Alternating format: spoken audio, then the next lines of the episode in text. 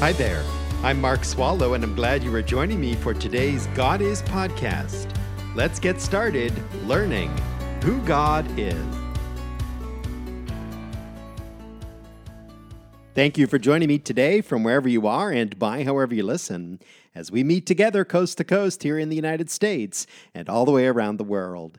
It's good to be together at the beginning of a new week, and when we left off on Friday, we prayed together. I'd like to pick up where we left off in prayer. Please join me. After I pray, we will resume our ongoing dialogue on the providence of God in the life and death of Christ. So stay tuned. Father, our God, thank you for preserving our lives throughout the weekend and bringing us to this new day, breathing, living, and possessing another opportunity to live in your kingdom by your grace and your love for us. We pray at this hour for anyone who is not yet a Christian, this person who has yet to place their faith and trust in Jesus for the forgiveness of all of their sins. We pray your light will burn brightly in them. Jesus, you are the light of the world. Our world is dark. The souls of men and women are dark. Please turn on the light. We pray the gospel will be lived spoken, received, and believed. Only you can save a person from sin, only you. So we pray that as many as you will shall be redeemed. We believe in the providence of God. You are intentionally at work in our lives, even at this very moment, directing our actions all to the praise, honor, and glory of your name. By your providential hand, you have so ordered the circumstances of our lives that Christ presented himself to us. And using the very faith you gave us, we invested that God given faith in him.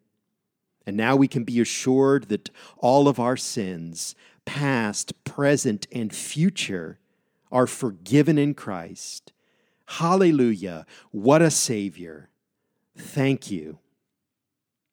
Help us now as we make sense of Christ's crucifixion and how this fits under your providence, God. I pray your Spirit will walk closely with us, teaching us providence. O oh Lord, please help me. Who am I that I should teach your word? I am no one special. I'm just clay in the hands of the potter. I'm just an instrument in the hands of the great musician.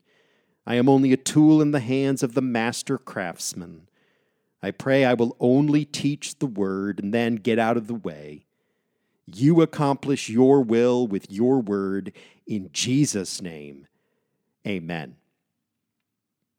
Well, as just mentioned in my prayer, we return now to the providence of God in the life and death of Christ, and our text is Acts chapter 2, especially verse 23. This is the Apostle Peter's sermon to the Jews. On Friday, we found the providence of God in verse 22 I will now reread Acts 2, verses 22 to 24, summarize what we have learned thus far, then dive headlong into verse 23, which is awesome. Join me at Acts 2, verses 22 through 24. Men of Israel, listen to these words Jesus the Nazarene, a man attested to you by God with miracles and wonders and signs, which God performed through him in your midst just as you yourselves know. This man, delivered over by the predetermined plan and foreknowledge of God, you nailed to a cross by the hands of godless men and put him to death. But God raised him up again, putting an end to the agony of death, since it was impossible for him to be held in its power. Acts chapter 2, verses 22 through 24.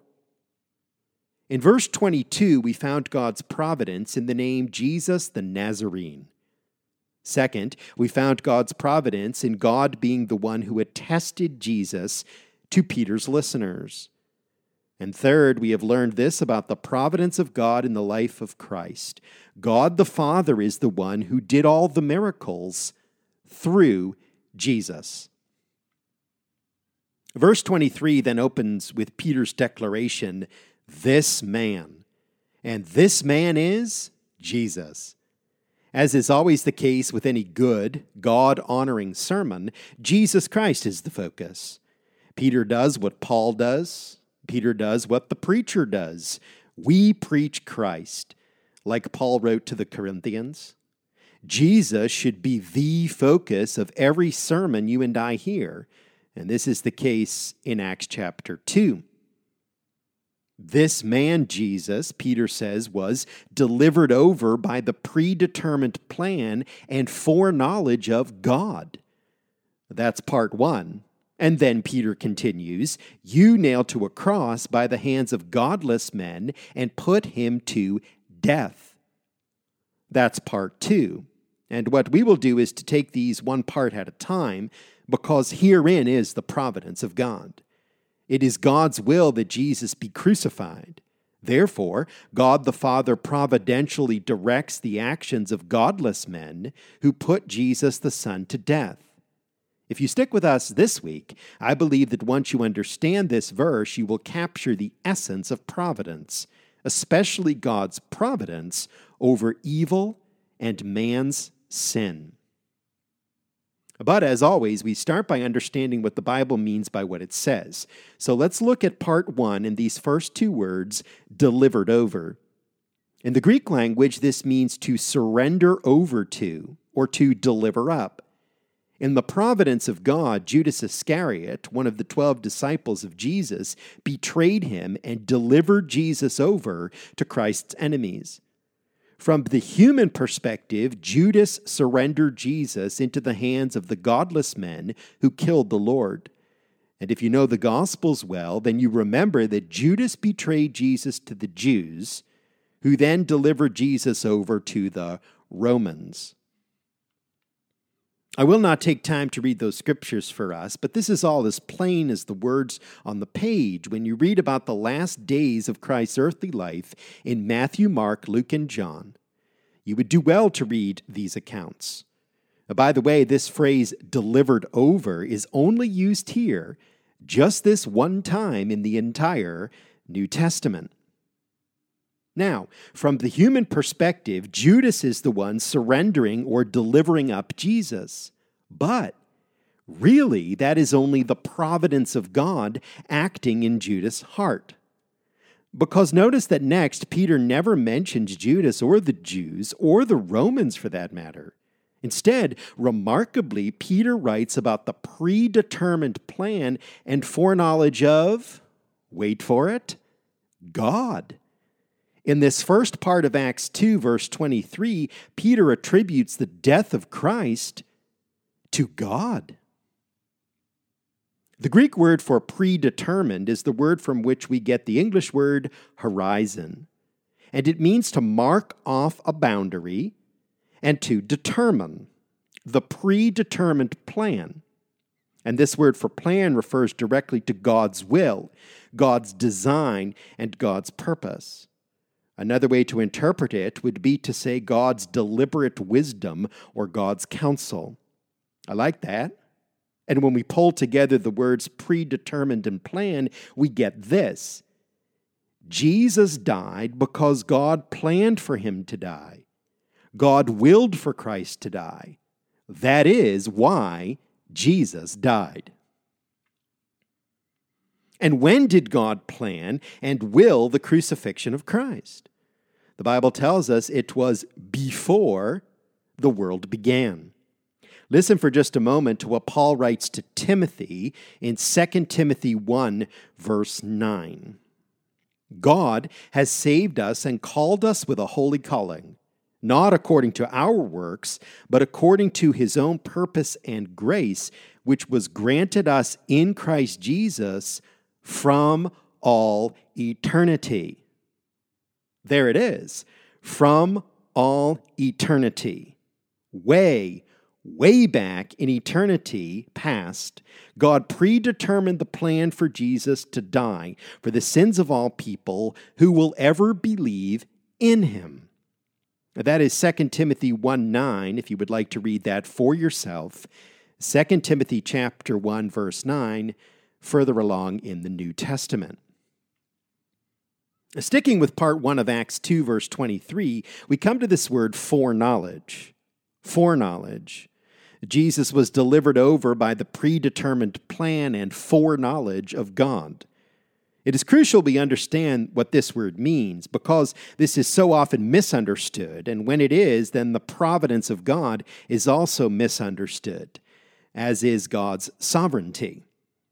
When we read that God had foreknowledge of the death of Christ, we might assume this only means that God knew beforehand that Jesus would be crucified. It is like God, way back in eternity, looks all the way down the corridor of time, and he sees Jesus hanging on the cross. And so God has foreknowledge of the crucifixion. He knows it before the rest of us do. But this word means much, much more than that. It means God made the previous determination God specifically planned. God intentionally made it so that the death of Christ is God's perfect will. God is active in planning for the death of Christ. God is not passive in the death of Christ. As theologian Louis Berkhof says, this is not simple intellectual foresight or prescience, the mere taking knowledge of something beforehand. This includes the absolute certainty of that future state. And Berkhof gets it right, as he so often does. You see, God makes it abundantly certain that Jesus will be delivered over to death. It must happen exactly the way it did happen. And you can guess what I am going to say next. The death of Christ is within the providence of God. The death of Christ is within the providence of God. Jesus was no victim. Ah, just as we get going in the text, our time is up. So please, really please, come on back tomorrow so I can finish saying what needs to be said about this verse, Acts 2:23. We will continue to discover who God is. Thank you for listening to this God is podcast drop me an email and tell me what you think. Mark at godisministry.org. That's mark at godisministry.org. Please do share this with others and be sure and join me for the next one.